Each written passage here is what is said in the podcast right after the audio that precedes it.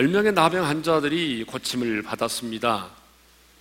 예수님께서 제사장들에게 가서 내 몸을 보이라 말씀하셨을 때에 그 말씀을 믿음으로 받아들이고 순종하여 가다가 10명이 길에서 고침을 받았어요.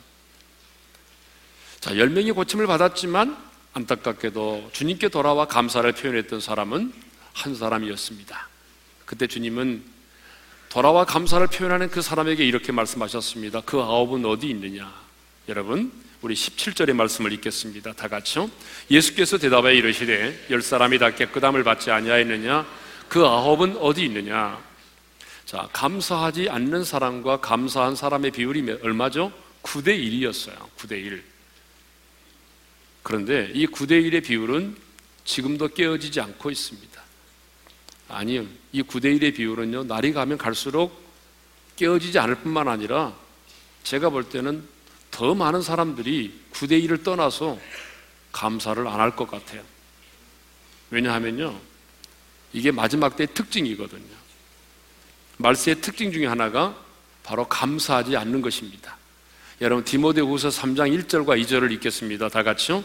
너희는 이것을 알라. 말세에 고통하는 때가 이르러 사람들이 자기를 사랑하며 돈을 사랑하며 자랑하며 교만하며 비방하며 부모를 거역하며 감사하지 아니하며 여러분 감사하지 않는다고 그랬잖아요. 그러니까 여러분 이 세상 끝날의 징조 가운데 하나가 뭐냐면 사람들이 감사를 안 한다는 거예요.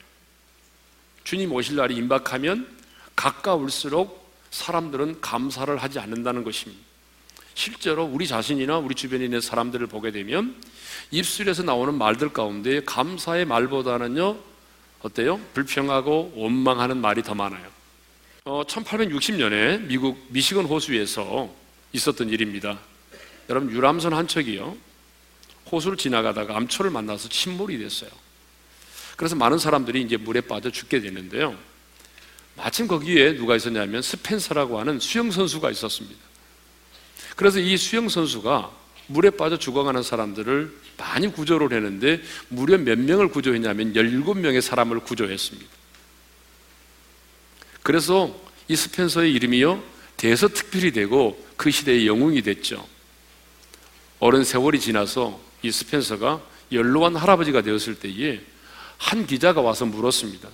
스펜서 선생님, 당신이 오래전에 그 17명의 생명을 구조한 적이 있죠?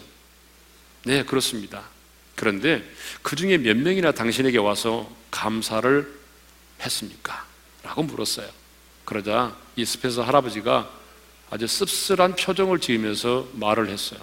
씁쓸한 표정을 지으면서 뭐라고 말을 했냐 그러면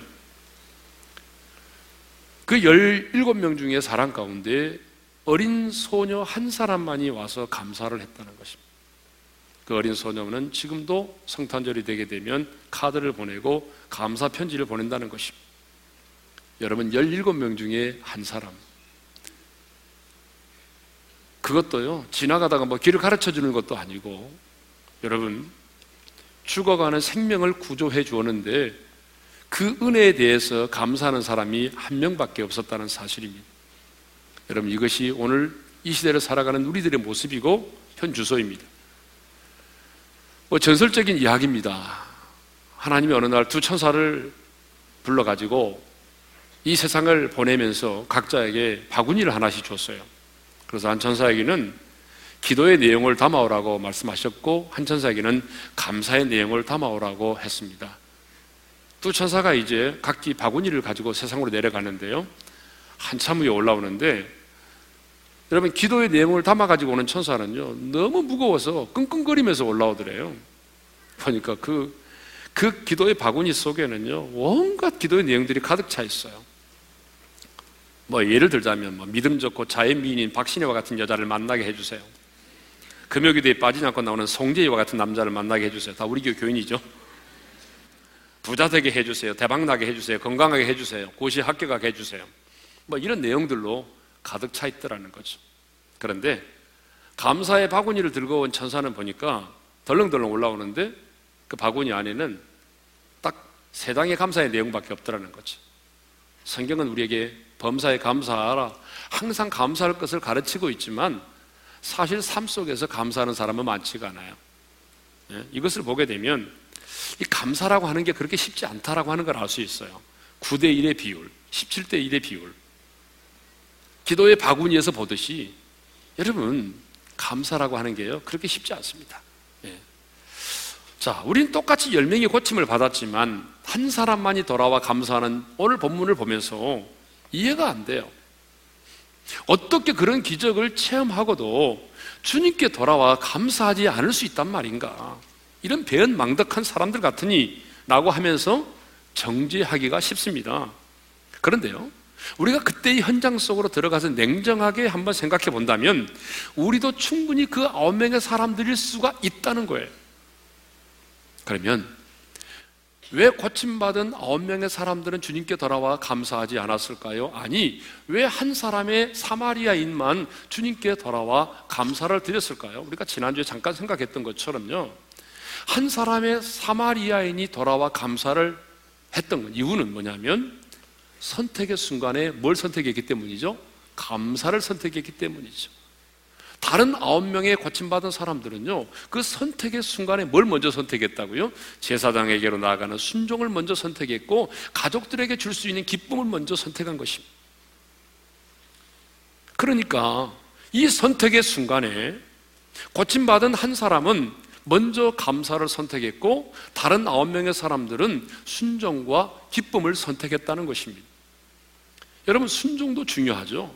기쁨이 얼마나 중요합니까? 그러나 순종보다도 기쁨보다도 더 우선일 수밖에 없는 것은 감사라는 것입니다. 왜냐하면, 왜냐하면 어떤 순종도 감사가 없다면 그 순종은 진정한 순종일 수가 없기 때문이고요. 어떤 기쁨도 여러분 그 안에 감사가 없다면 그 기쁨도 진정한 기쁨일 수가 없기 때문입니다. 그래서 예배도 마찬가지죠. 아무리 우리가 많은 예배를 드린다고 할지라도 그 예배 속에 감사가 없다면 하나님 그 예배를 받지 않으세요. 그렇기 때문에 여러분 우리가 선택의 순간에 뭘 먼저 선택해야 된다고요? 감사를 먼저 선택해야 된다는 거죠. 왜 아홉 명의 사람들은 고침을 받고도 주님께 돌아와 감사하지 않았는가? 왜 한 사람의 사마리아인만이 주님께 돌아와 감사드리는가? 여러분 본문을 묵상해 보게 되면 또 하나의 이유를 발견할 수가 있는데요. 그 한 사람만이 돌아와서 주님께 감사를 드렸던 또 하나의 이유가 뭐냐 그러면 이 사람은요 먼저 하나님의 은혜를 먼저 생각했다는 것입니다. 하나님의 은혜를. 자, 고침을 받고 난 이후에 한 사람은요 선택의 순간에 주님을 먼저 생각했습니다. 그러나 아홉 명의 사람들은요 고침 받고 난 이후에 여러분 자신들을 먼저 생각했어요. 내 자신을 먼저 생각을 했어요. 그리고 축복의 결과들을 인해서 기뻐했습니다. 자, 10명의 고침받은 사람들은요, 함께 주님에 대한 소문을 들었습니다. 그리고 이 10명의 사람 모두가 함께 주님을 기다렸습니다. 그리고 이 10명의 사람 모두가 함께 주님을 불렀습니다. 그리고 10명의 사람 모두가 주님의 말씀에 순종하여 함께 나아갔습니다. 그리고 10명의 사람 모두가 함께 고침을 받았습니다. 10명의 사람 모두가 함께 기뻐했습니다. 여기까지는요, 서로 같았어요. 여기까지는. 여기까지는요, 더 다를 게 하나도 없어요. 똑같아요. 그런데요, 고침받고 난 이후 그 순간부터는요, 서로의 생각이 달랐던 거죠. 여러분, 우리도 그럴 때가 많잖아요. 여러분, 어떤 부부가 여러분, 열심히 함께 일을 했어요. 열심히 함께 살았어요. 그러다가 또 함께 복권을 샀어요. 그리고 함께 당첨된 것을 위해서 기뻐했어요. 그런데 여기까지는 함께 하는 거죠. 근데 그 복권 당첨금을 딱 손에 쥐는 순간 서로의 생각이 달라지는 거죠. 그렇죠? 남자는 남편은 뭘 먼저 생각했을까요? 남편분들 대답해 봐요. 뭘 먼저 생각했을까요? 그 많은 돈을 딱 지는 순간 남자가 뭘 생각했다고요? 아내를 언제 바꿀까를 생각했다. 함께 고생하고 함께 복권 사고 함께 기뻐하고 여기까지는 함께 하는 거예요. 그런데 여러분 이제 막상 그 많은 돈을 딱 수중에 지고 나면 생각이 달라지는 것처럼 이 열명의 고침받은 사람들도 함께 기다렸습니다. 함께 예, 여러분 나아갔어요. 함께 고침받았어요. 함께 기뻐했어요. 그런데 그 순간 이후로는 서로의 생각이 달랐다는 거죠. 자, 고침받은 한 사람 사마리아인은 고침을 받는 그 순간에 가장 먼저 뭘 생각했어요? 여러분, 예수님을 생각했어요. 그런데 병이 나은 그 순간 아홉 명의 사람들은요, 뭘 생각했어요? 자신들을 바라보았어요. 자신들을 바라보았어요. 깨끗해진 피부, 거실거실한 피부, 멀쩡해진 코와 손가락과 발가락을 보면서 기뻐했어. 다음에는요, 건강한 몸으로 가족들을 만날 것을 생각했어요. 내 가족들은 얼마나 기뻐할까? 내 이런 건강한 몸을 보면 내 자녀들은 얼마나 기뻐할까? 내가 어떻게 놀래줄 수 있을까? 아니, 그들은 어떻게 반응할까? 이제 나는 당당히 가족들을 만날 수 있고, 나를 향해서 손가락질을 하고, 나를 향해서 돌을 던졌던 그 사람들을 내가 당당하게 만날 수 있겠지? 그들은 아마 나를 보면 기겁할 거야? 놀랄 거야? 여러분, 그들은요, 그런 고침받는 순간에 자신들에게 주어진 축복의 결과들만을 생각했어요. 여러분, 고침받는 순간에 그들은요, 그들의 생각은 자신을 향했어요. 내 중심이 되어버린 거예요. 결과만을 보고 기뻐했어요. 고침받은 자기들의 몸만 보고 기뻐했어요. 그러나 고침받은 한 사람 사마리아인은요, 고침받는 순간에 여러분, 나를 향하지 않았어요. 치유의 근원이 되신 주님을 생각했습니다. 예수님 생각했어요. 아니, 유대인도 아니고 그들에 의해서 여러분 개처럼 취급받던 나를 다른 사람들도 나를 사람 취급을 해주지 않는데 이런 이방인인 나에게 이런 놀라운 은혜를 주신 주님, 주님을 생각했어요. 아무런 조건도 없이, 아무런 대가도 없이 자신을 그렇게 깨끗하게 치유해 주신 예수님을 가장 먼저 생각했단 말입니다. 그래서 여러분 자신의 몸을 제사장에게 보이기 전에 먼저 예수님에게로 가서 자기의 몸을 보인 것입니다. 성도 여러분, 오늘 우리의 모습이 이 아홉 명의 사람들과 같지 않습니까, 여러분? 하나님이 주신 놀라운 은혜와 축복 속에 살면서도 여러분 그 축복을 주시고 그 은혜를 주신 하나님을 잊고 살아간다면 우리는 오늘 이 본문에 나오는 아홉 명의 사람인 것입니다. 하나님께서 내게 주신 축복의 그 열매들을 인해서 기뻐하면서도 그 복의 근원이 되신 내가 하나님을 잊어버리고 살아가고 있다면 여러분 우리들 역시 오늘 본문에 나오는 이 아홉 명의 사람들과 다를 바가 없는 거죠. 그러므로 여러분 우리는요 하나님이 주신 축복을 누리며 살기 전에 먼저 하나님이 내게 베풀어 주신 은혜와 복들을 기억하며 살아야 됩니다. 그래서 다윗은요 시편 103편 2절에서 이런 고백을 했습니다. 다 같이 읽겠습니다. 시작. 내 영혼아 여호와를 송축하며 그의 모든 은택을 잊지 말자다. 하나님이 내게 주신 모든 은혜를 잊지 말라는 것입니다. 더 나아가 그는 이렇게 노래합니다. 시편 136편 1절에서 다 같이요. 여호와께 감사하라. 그는 선하시며 그 인자하심이 영원함이로다. 여러분 시편을 보게 되면 다윗은요 끊임없이 여호와께 감사한다라고 감사의 노래를 부르고 있어요. 여러분 그가 감사의 노래를 왜 불렀을까요? 삶이 평탄하고 승승장구하고 순조로웠기 때문일까요? 아닙니다. 여러분 다윗의 인생은요 파란만장한 인생이에요. 여러분 몇 개월 동안 쫓겨도 얼마나 힘든지 아세요? 그런데 그는요 그 당시에 최고의 권력자인 사우랑에 의해서 15년이 넘는 세월 동안 쫓기는 인생을 살았어요. 언제 잡혀 죽을지 모르는 그런 심정으로 때로는 굴 속에서 잠을 자야만 했고요. 때로는요, 밤이슬을 맞으면서 산 속에서 잠을 자야 했어요. 15년이라는 세월 동안 얼마나 힘들었던지 이방인 둘레셋 나라로 들어갔어요. 그랬더니 이방 사람들이 자기를 신분이 들통이 나가지고 자기를 죽이려고 하잖아요. 그래서 살아야 된다고 하는 것 때문에 어쩔 수 없이 모든 자존심 내려놓고 미친 사람 흉내를 냈어요. 침을 흘리면서 벽을 팍팍팍 끌려가면서 나는 미친 사람이야, 나는 미친 사람. 여러분 이때의 다윗의 마음이 어떠했겠어요? 얼마나 비참해요. 자기의 아들이 자기 반란을 일으키고 자기를 죽이려고 할 때에 여러분 신발도 신지 못하고 왕궁을 뛰쳐나와서 울면서 피난길을 가야 했던 이 아비의 심정을 아세요? 얼마나 비참한 인생을 살았는지 모릅니다. 그렇지만요, 성경을 보세요. 다윗은 하나님을 원망하지 않습니다. 이렇게 수많은 배신과 아픔과 기가 막힌 상황 가운데 인생을 살아가고 있지만 다윗이 하나님을 원망하지 않습니다. 다윗은요, 여러분 하나님께 감사합니다. 여호와께 감사하세요. 그 인자심이 영원하다. 그런요, 이런 수많은 배신과 아픔 속에서도 여러분 뭘 보았습니까? 하나님의 은혜를 보았습니다. 그래서 하나님의 은혜를 보아서 여호와께서 내게 주신 은혜를 내가 무엇으로 보답할고 여호와께서 내 인생 가운데 베풀어 주신 이 모든 은혜를 내가 무엇으로 보답할고 쫓기면서도 하나님이 내게 주신 은혜를 내가 어떻게 보답할까? 사람에게 배신을 당했지만 하나님이 내게 주신 은혜가 너무 크니까 하나님이 내게 주신 은혜를 내가 어떻게 보답할까? 여러분, 언제나 하나님의 은혜를 먼저 생각했다는 것입니다. 그렇기 때문에 감사의 노래를 부를 수가 있었던 거죠. 사랑하는 성도 여러분, 하나님의 사람인 우리가 왜 범사에 감사해야 합니까? 건강해서입니까? 부자가 되어서입니까? 출세하고 성공해서입니까? 물론 그럴 때도 감사해야 되겠죠. 그러나 하나님의 사람인 우리가 감사하는 이유는 여러분 내게 값없이 베풀어 주신 하나님의 은혜 때문인 줄로 믿습니다. 나 같은 죄인을 구원해 주신 그 은혜. 용서받을 수 없는 나 같은 죄인을 용서해 주신 하나님의 그 은혜. 나를 포기하지 않으시는 하나님의 그 은혜.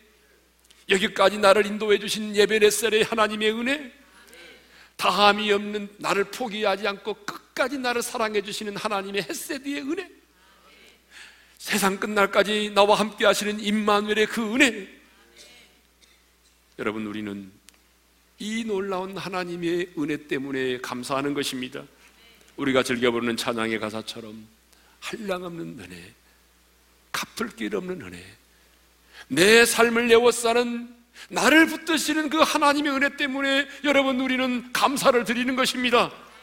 은혜가 무엇입니까? 값없이 베풀어 주신 하나님의 호의와 사랑이 은혜잖아요. 그러기 때문에 하나님의 은혜를 아는 자는 감사할 수밖에 없는 것입니다. 여러분 주변을 보세요. 여러분 고침 받았다고 다 감사하는 게 아닙니다. 여러분 평탄하다고 다 감사하는 게 아니에요. 하나님의 은혜를 아는 자가 감사하는 것입니다. 부모님의 은혜를 아는 자가 부모님의 은혜를 아는 자식이 부모에게 효도하듯이 하나님의 은혜를 아는 자가 하나님께 감사하는 것입니다. 여러분 몇 년 전에 우리나라를 방문해서 몇몇 교회에서 간증도 하기도 하고 방송에도 출연했던 닉 브이치치라고 하는 분이 있습니다. 아마 여러분이 다 알 거예요. 방송에도 나왔으니까. 이분의 부모님이 목회자십니다. 호주에서. 자, 사모님이 임신을 했을 때에 초음파로 보니까 팔다리가 안 보이는 거예요. 그런데 의사 선생님이 다 정상입니다. 걱정하지 마세요. 가끔 안 보일 수도 있습니다. 이렇게 말을 했어요. 우리, 우리 교회 의사 중에는 그런 분이 없기를 바랍니다. 이 말을 믿고 아이를 낳았어요. 그런데 태어난 아이는 정말로 두 팔이 없고 두 다리가 없었어요. 두 다리에 발가락만 딱 두 개 조그맣게 달려 있었어요.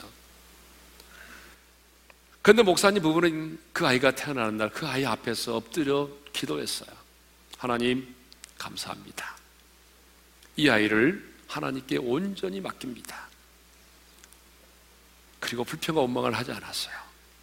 하나님이 우리 가정에 맡긴 이상 이 아이를 내가 정상인과 똑같이 키우겠습니다.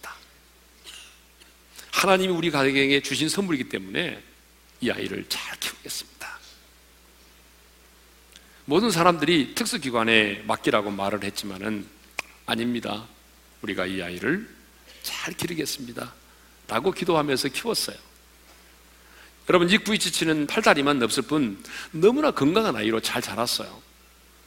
왼쪽 발에 있는 두 개의 발가락이 그 나이는데 그 두 개의 발가락을 가지고 혼자 서는 법을 배웠고요. 타이핑도 치고 글도 쓰고 컴퓨터도 했어요.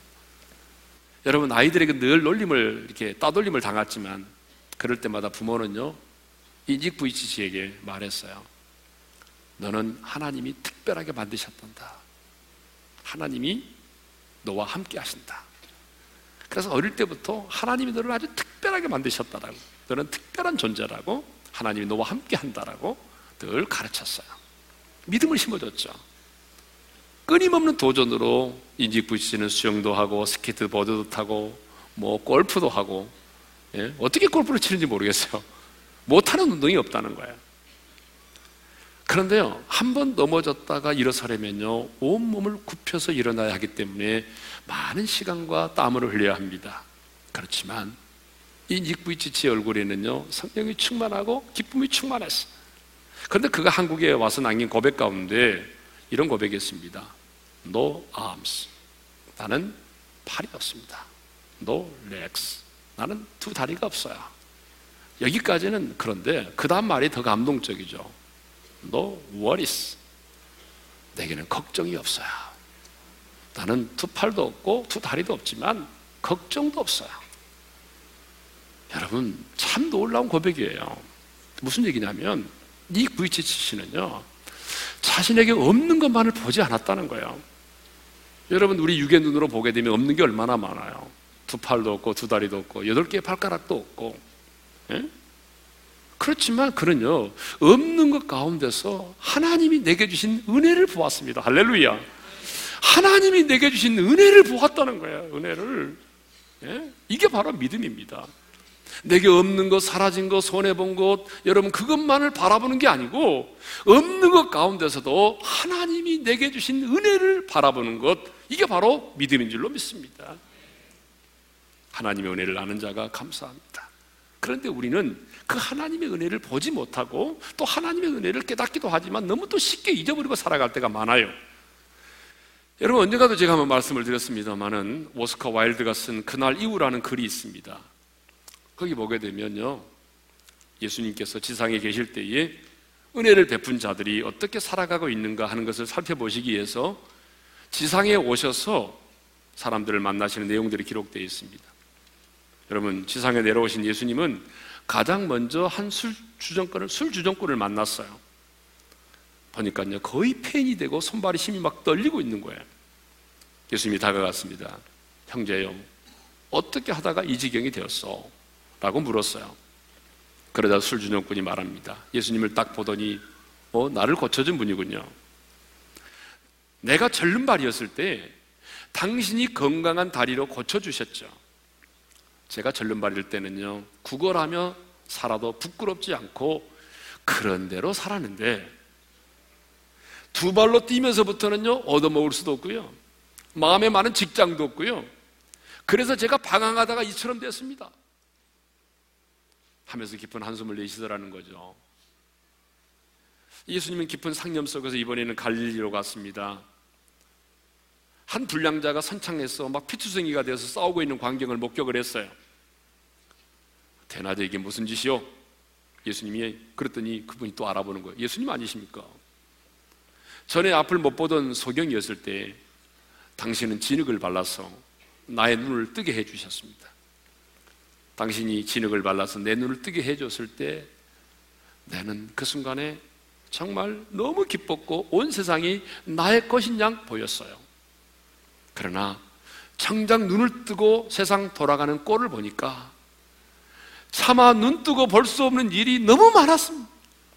그래서 결국 화풀이를 하다 보니까 이렇게 돼버리고 말았습니다. 하며 흐느껴 울더라는 겁니다. 여러분, 이렇게 이 세상에는요, 하나님의 은혜를 은혜로 여기지 못하고 오히려 은혜를 화로 갚는 사람들이 있다는 거죠. 여러분, 누가 그 아홉입니까? 그렇게 많은 은혜를 받았음에도 불구하고 하나님의 은혜를 잊고 사는 사람들, 그렇게 많은 기도 응답을 받았음에도 불구하고 여러분 하나님께 감사하지 못하고 하나님이 내게 주신 축복의 열매들만을 인하여 기뻐하며 사는 사람들, 여러분 그 사람들이 바로 그 아홉입니다. 그러므로 주님께서 그 아홉은 어디 있느냐? 그 아홉은 어디 있느냐라고 하는 이 말씀은요, 오늘 감사를 잊어버리고 살아가는 저와 여러분을 향한 주님의 탄식과 책망의 말씀이기도 한 것입니다. 자, 그러면 이제 감사란 무엇인가에 대해서 한번 생각해 보도록 하겠습니다. 오늘 본문은 감사란 무엇인가를 우리에게 분명하게 가르쳐 주고 있습니다. 감사가 뭐냐? 여러분, 감사는요, 하나님께 영광을 돌리는 것입니다.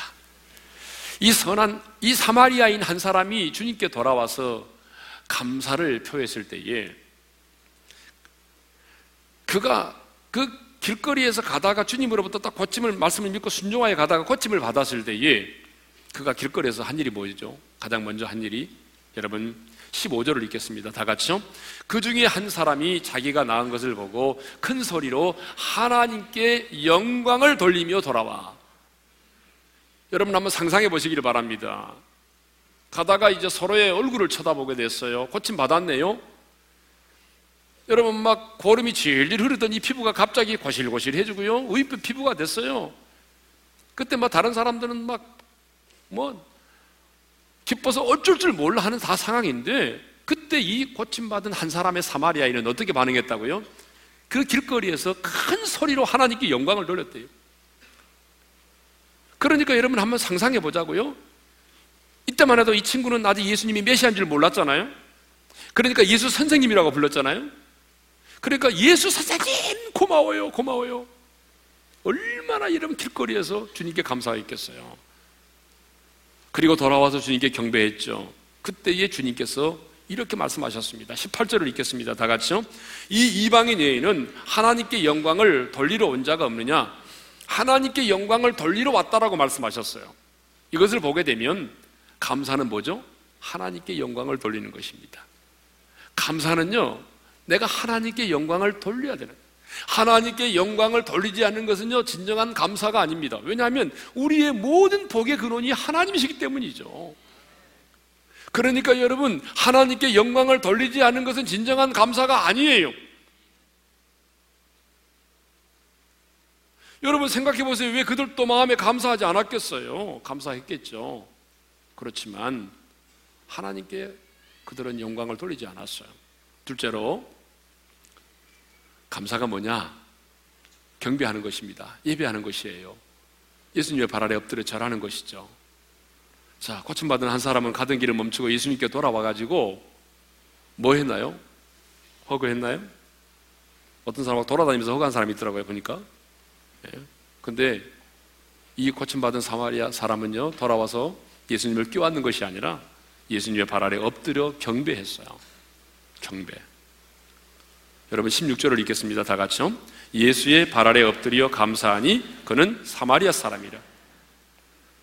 자, 여러분 하나님께 영광을 돌린다는 게 뭐냐면요. 여러분 구체적으로 예배하는 것입니다. 이 엎드려 경배했다라고 하는 말은 히브리어로 보게 되면 이 예배라고 하는 말의 의미가 뭐냐면 문자적으로 엎드린다, 무릎을 꿇은다, 존경을 표시한다 그런 말입니다. 그러니까 예배라는 말의 언어적 의미가 뭐죠? 엎드려 경배하는 거예요. 그러니까 이 사마리아 사람이 예수님께 돌아와서 엎드려 경배했다는 말은 무슨 말입니까? 지금 예수님께 감사를 드렸다, 예배를 드렸다 그 말입니다. 그 감사는 뭐죠? 예배입니다, 예배. 예. 왜 하나님이 저와 여러분을 구원하셨다고 여러분 생각하세요? 왜 하나님이 저와 여러분을 죄와 사망의 법에서 구원했다고 여러분 생각하십니까? 그것은요, 하나님을 예배하도록 하기 위함이에요. 우리가 어떻게 알 수 있냐면, 하나님께서 모세를 통해서 노예 생활하고 있던, 예굽에서 노예 생활을 하고 있던 이스라엘 백성들을 이끌어 내실 때에 분명한 목적을 말씀하셨어요. 내가 너희들을 왜 건져내는지 아니? 내가 왜 너희들에게 자유를 주는지 아니? 여러분 출애굽기 3장 12절입니다. 다 같이 읽겠습니다. 시작. 하나님 이르시되 내가 반드시 너와 함께 있으리라. 네가 그 백성을 애굽에서 인도하여 낸 후에 너희가 이 산에서 하나님을 섬기리니 이것이 내가 너를 보낸 증거니라. 자, 하나님을 섬기리니 그랬잖아요. 하나님이 이스라엘 백성들을 예굽에서 이끌어내신 목적이 뭐라고 말씀하십니까? 이 산에서 하나님을 섬기리니 하나님을 섬긴다는 게 뭐죠? 하나님을 예배하는 거죠. 하나님을 예배하도록 하기 위해서 하나님이 그들을 불러 구원해 내셨다는 얘기죠. 왜 하나님이 환란 날이 우리를 건지십니까? 하나님이 우리를 환란 날에 건지신 이유도 뭐죠? 하나님을 영화롭게 하도록 하기 위함이라고 말씀하고 있어요. 시편 50편 15절을 읽겠습니다. 다 같이요. 환란 날에 나를 부르라. 내가 너를 건지리니 네가 나를 영화롭게 하리로다. 여러분 영화롭게 한다는 게 뭐예요? 하나님을 예배하는 것을 말합니다. 그러니까 하나님이 나를 구원하신 것도 하나님이 환란 날에 나를 건져 주신 것도 하나님이 나를 질병 가운데 고쳐 주시는 것도 하나님이 내 인생 가운데 때를 따라 돕는 은혜를 베풀어 주시는 것도 궁극적으로 보게 되면 뭡니까? 하나님을 예배하도록 하기 위함입니다. 그러니까 진정한 감사는 뭡 진정한 감사는 뭐죠? 예배입니다. 사랑하는 성도 여러분, 고침받은 이 사마리아인 한 사람은 돌아와 예수님의 발 아래 엎드려 경배했습니다. 그러나 여러분 고침받은 다른 아홉 명의 사람들은 돌아와 예수님의 발 아래 엎드려 경배하지 않았습니다. 단순한 마음의 감사로 끝나버린 거죠. 예수님 참 대단하신 분이구나. 야 예수님 멋지셔. 예수님 대단한 분이셔. 그러나 그들은 예수님에게 나와 엎드려 절하지 않았어요. 예배하지 않았단 말입니다. 그러나 한 사람만이 돌아와 예수님께 감사드리고 여러분 예배의 자리로 나와서 경배했습니다. 그의 손에는 흔한 바카스 하나, 홍삼 하나 들려있지 않았지만 그는요 마음을 다하여 경배를 드렸어요. 여러분 진정한 감사는 뭐냐? 바로 하나님을 예배하는 것입니다. 그래서 성경에 말하죠. 감사로 제사를 드리는 자가 하나님을 영화롭게 하나니. 감사는 예배입니다. 그렇기 때문에 감사가 없는 예배는 예배가 아니라는 거죠. 그래서 시편 기자는 예배를 이렇게 말하고 있어요. 다 같이 읽겠습니다. 시작. 감사함으로 그의 문에 들어가며 찬송함으로 그의 궁정에 들어가서 그에게 감사하며 그의 이름을 송축할지어다. 예배가 뭐예요? 감사함으로 그 문에 들어가서 여러분 예? 찬송함으로 그의 궁정에 들어가서 하나님께 그에게 감사하며 그의 이름을 송축하는 것 그게 바로 예배라는 거죠. 그러니까 여러분 예배 속에 감사가 빠지면 예배가 아닙니다. 예배란 바로 하나님께 감사를 드리는 것입니다. 여러분 정말 감사하십니까? 네. 여러분 감사하세요? 네. 그렇다면 예배의 자리로 나오십시오. 아무리 힘들고 어려워도 감사함으로 하나님의 보좌 앞으로 나오시기를 바랍니다. 그리고 그 보좌 앞에서 엎드려 경배하시기를 바랍니다. 그것이 바로 감사입니다. 그것이 바로 예배입니다. 여러분 반드시 감사는요 예배로 표현돼야 돼요. 예배로 표현되지 않은 감사는요 여러분 감사가 아니에요. 그런데 성도들 보게 되면 요즘 어떻게 지내십니까? 아, 예, 다 주님의 은혜로 잘 살고 있습니다. 그러면서도 예배의 자리로 나오지 않아요. 예배를 등한히해요. 여러분, 그거 감사가 아닙니다. 정말 감사한 일이죠라고 말하면서도 여러분 예배를 등한히 하고 예배의 자리로 나오지 않는다면 그건 감사가 아니라는 거죠. 진정한 진정한 감사가 뭡니까? 바로 예배입니다. 그러니까 감사하다고 말하면서 예배 자리에서 멀어지고 예배 자리에 나오지 않는다면 그 사람은 오늘 본문에 나오는 아홉 명의 사람인 것이죠. 어떤 상황 속에서도 하나님의 은혜를 먼저 생각합시다. 내가 잃어버린 것 많고 손해본 것 많고 자존심 상해도 내게 베풀어 주신 하나님의 은혜를 먼저 생각합시다. 나의 나 된 것은 내가 아니고 하나님의 은혜로 된 것이니 그 바울의 고백처럼 나의 나 된 것은 내가 아니고 하나님의 은혜로 된 것입니다. 측량할 수 없는 은혜, 갚을 길 없는 은혜, 내 삶을 내워싸고 있는 그 하나님의 은혜, 내, 내 자신을 붙들어 주시는 그 하나님의 은혜. 여러분, 그 하나님의 은혜를 아는 자가 감사하는 것입니다. 우리가 오늘 이 찬양을 드릴 때에, 이 찬양의 제사를 드릴 때에, 하나님께서 우리 모두에게 감사형으로 기름 부어 주셔서 정말 우리의 삶 가운데 더욱더 하나님을 향한 감사가 충만하게 충만하게 넘쳐나기를 주님의 이름으로 축원합니다. 찬양하십시다. 한량없는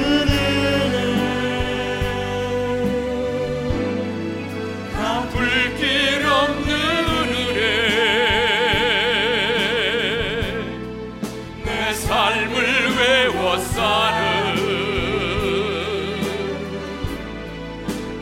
하나님의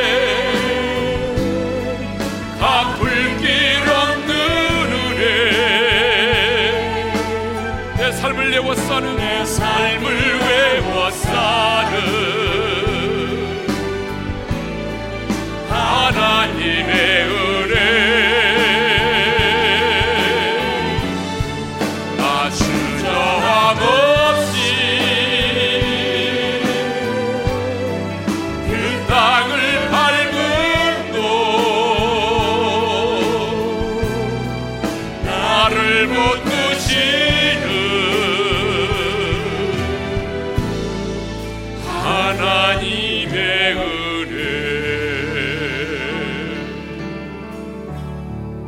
사랑하는 성도 여러분 우리 한번 눈을 감고 주신 말씀을 마음에 새깁시다. 누가 감사합니까? 하나님의 은혜를 아는 자가 감사합니다. 아홉 명의 사람들은 고침받는 순간에 자신들을 바라보았어요. 자신들에게 주어진 그 놀라운 치유의 열매들만을 보고 기뻐했어요.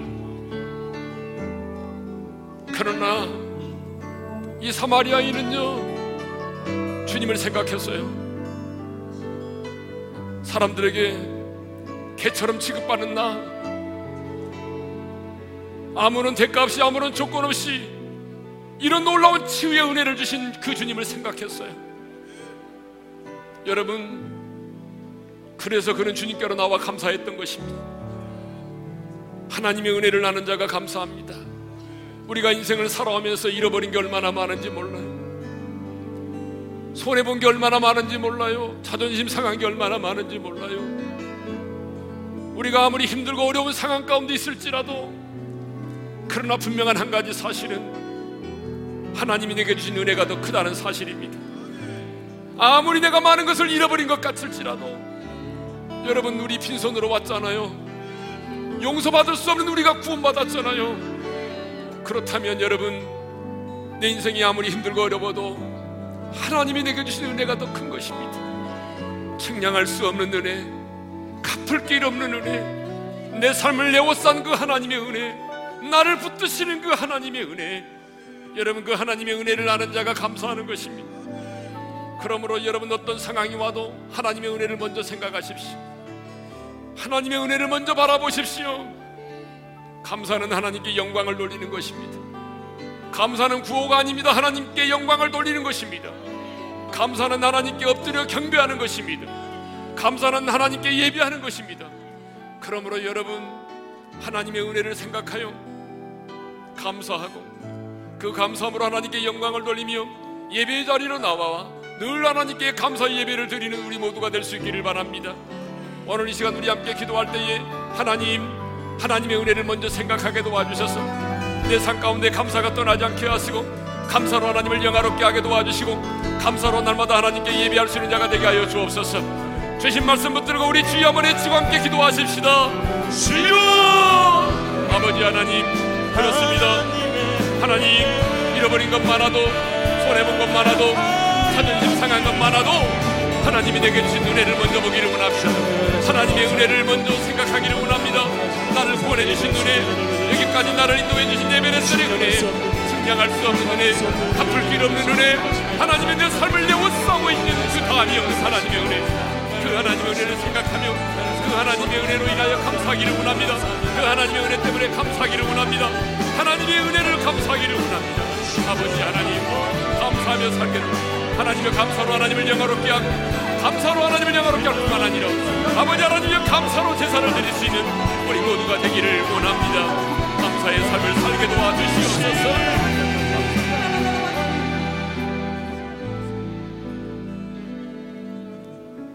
주님 없는 것, 손해본 것, 사라진 것, 빼앗긴 것, 기분 나쁜 것만 바라보지 말게 해주시고 없는 것 가운데서도 기가 막힌 상황 가운데서도 하나님이 내게 주신 은혜를 보게 해 주십시오. 나를 구원하신 은혜, 나를 부르신 은혜, 여기까지 나를 인도해 주신 에베레스의 은혜, 나를 포기하지 않은 햇세드의 은혜, 내 삶을 내어 싸고 있는 그 하나님의 은혜, 감당치 못할 시험 당함을 허락지 않으시는 그 하나님의 은혜. 그 은혜를 생각하게 하셔서 어떤 상황 속에서도 하나님의 은혜를 생각함으로 감사할 수 있는 저희들 되게 해 주십시오. 그래서 감사로 하나님을 영화롭게 하며 감사하기 때문에 예배 자리에 나와서 감사로 하나님을 영화롭게 할 수 있는 저희들이 되게 하여 주옵소서. 예수님의 이름으로 기도합니다. 아멘 자 여러분 우리 한번 다 같이 일어나셔서 측량할 수 없는 은혜 이 찬양 부른 다음에 축도로 마쳤으면 좋겠습니다. 한량없는 은혜. 우리 손을 들고.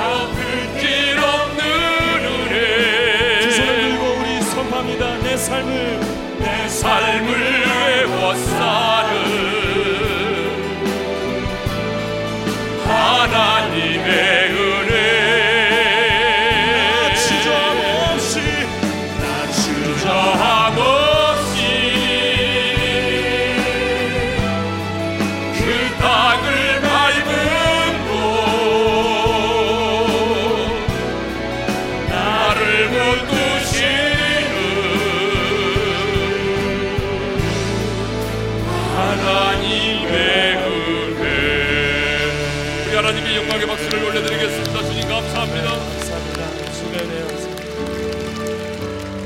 전에 우리 주 예수 그리스도의 은혜와 하나님 아버지 영원한 그 사랑하심과 성령님의 감동하심과 교통하심과 축복하심이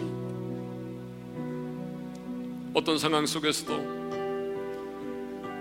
내게 주신 하나님의 은혜를 먼저 생각하여 감사하고 감사함으로 하나님께 영광을 돌리며 감사함으로 하나님께 예비하기를 원하는 모든 지체들 위해 이제로부터 영원토로 함께 하시기를 축원하옵나이다. 아멘.